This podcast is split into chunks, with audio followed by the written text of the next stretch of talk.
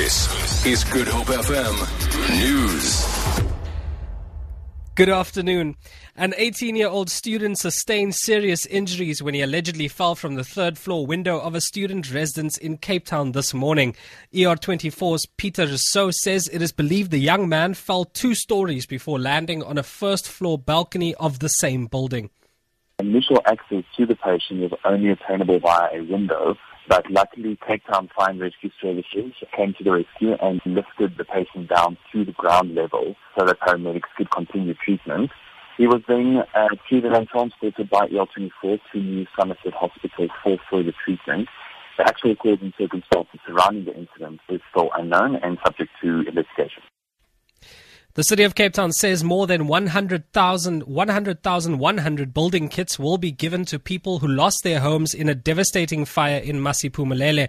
Mayoral Committee member for Human Settlements Benedicta van Minnen says the building kit consists of, among others, a door, hinges and lock set, a window, nails and poles, and corrugated steel sheets. Over a thousand structures burned to the ground early last Sunday morning when a blaze ripped through the township near Noordhoek, leaving more than 4,000 people displaced Minnen said the community had worked with the city in order to get the site ready in the shortest time.